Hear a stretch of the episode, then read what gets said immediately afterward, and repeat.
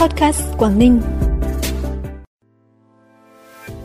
Quảng Ninh ra quân chiến dịch thanh niên tình nguyện hè năm 2023, kịp thời cứu sống hai học sinh bị đuối nước tại khu vực bãi tắm cộng đồng ở thành phố Cẩm Phả. EVN lại kiến nghị tăng giá điện từ tháng 9 năm nay là những thông tin đáng chú ý sẽ có trong bản tin podcast tối nay, thứ 6 ngày 26 tháng 5. Thưa quý vị và các bạn, sáng nay tại công viên Mỏ Mạo Khê, thị xã Đông Triều, Ban Thường vụ tỉnh đoàn, Ban Thư ký Hội Liên hiệp Thanh niên Việt Nam tỉnh Quảng Ninh tổ chức chương trình gia quân chiến dịch thanh niên tình nguyện hè năm 2023. Tới dự có đồng chí Nguyễn Văn Hồi, Ủy viên Ban Thường vụ tỉnh ủy, trưởng Ban dân vận tỉnh ủy, Chủ tịch Ủy ban Mặt trận Tổ quốc Việt Nam tỉnh Quảng Ninh. Chiến dịch thanh niên tình nguyện hè năm 2023 được triển khai từ tháng 5 đến tháng 9 tại tất cả các địa phương trong tỉnh, tập trung vào 4 nhóm nhiệm vụ trọng tâm. Chiến dịch cũng đã đề ra 5 nhóm chỉ tiêu với 5 chiến dịch thành phần, bao gồm chương trình tiếp sức mùa thi, chiến dịch mùa hè xanh, chiến dịch hoa phượng đỏ, chiến dịch kỳ nghỉ hồng, chiến dịch hành quân xanh. 4 ngày đồng loạt bao gồm ngày đồng loạt tổ chức các hoạt động bảo vệ môi trường mùng 4 tháng 6, ngày chiến sĩ tình nguyện vì đàn em thân yêu 11 tháng 6, ngày cao điểm chung tay xây dựng nông thôn mới và chủ nhật xanh 23 tháng 7. Ngày chiến sĩ tình nguyện vì đô thị văn minh và hỗ trợ người dân thực hiện dịch vụ công trực tuyến, giải quyết thủ tục hành chính 11 tháng 8.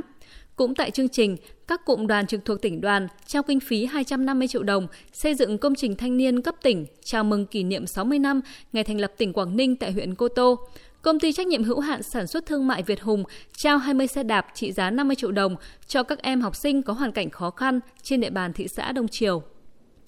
Cũng trong sáng nay tại thành phố Hạ Long, đoàn kiểm tra của Bộ Giáo dục và Đào tạo đã tổng kết thông qua biên bản kiểm tra công nhận tỉnh Quảng Ninh đạt chuẩn xóa mù chữ mức độ 2.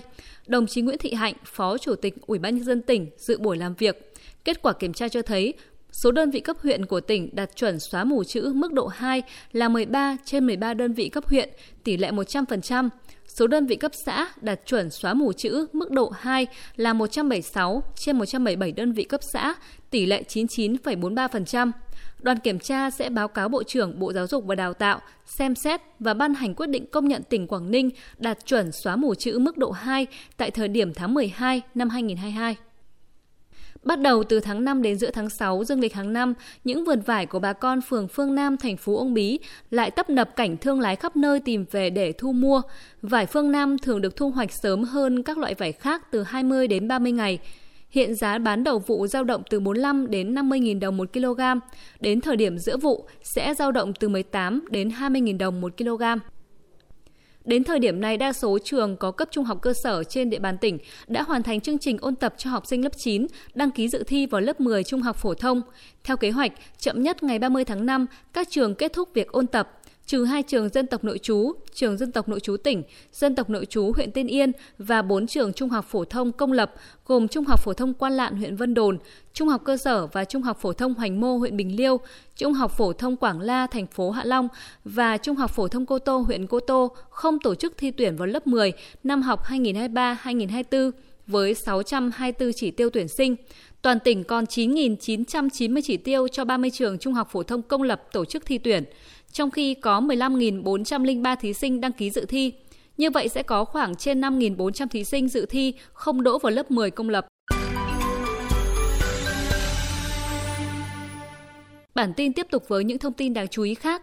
Sáng nay tại thành phố Hạ Long, Đại hội Công đoàn ngành y tế Quảng Ninh lần thứ 16, nhiệm kỳ 2023-2028 tiếp tục phiên làm việc thứ hai và kết thúc. Tham dự đại hội có 199 đại biểu đại diện cho hơn 7.800 cán bộ công chức viên chức lao động toàn ngành. Nhiệm kỳ 2023-2028, Công đoàn ngành y tế Quảng Ninh phấn đấu phát triển ít nhất 250 đoàn viên, 100% doanh nghiệp thuộc lĩnh vực y tế có từ 25 công nhân lao động trở lên có tổ chức công đoàn. Ít nhất 5 đoàn viên được hỗ trợ xây dựng và sửa chữa nhà từ quỹ mái ấm công đoàn. 50 đoàn viên được vay vốn từ quỹ trợ vốn cho công nhân viên chức lao động nghèo. Đồng chí Hoàng Thị Hồng Phấn, tái đắc cử Chủ tịch Công đoàn ngành y tế Quảng Ninh. Tính đến ngày 25 tháng 5, Liên đoàn Lao động thành phố Hạ Long đã chỉ đạo hoàn thành 100% công đoàn cơ sở phải tổ chức đại hội và hội nghị nhiệm kỳ 2023-2028 đảm bảo tiến độ thời gian.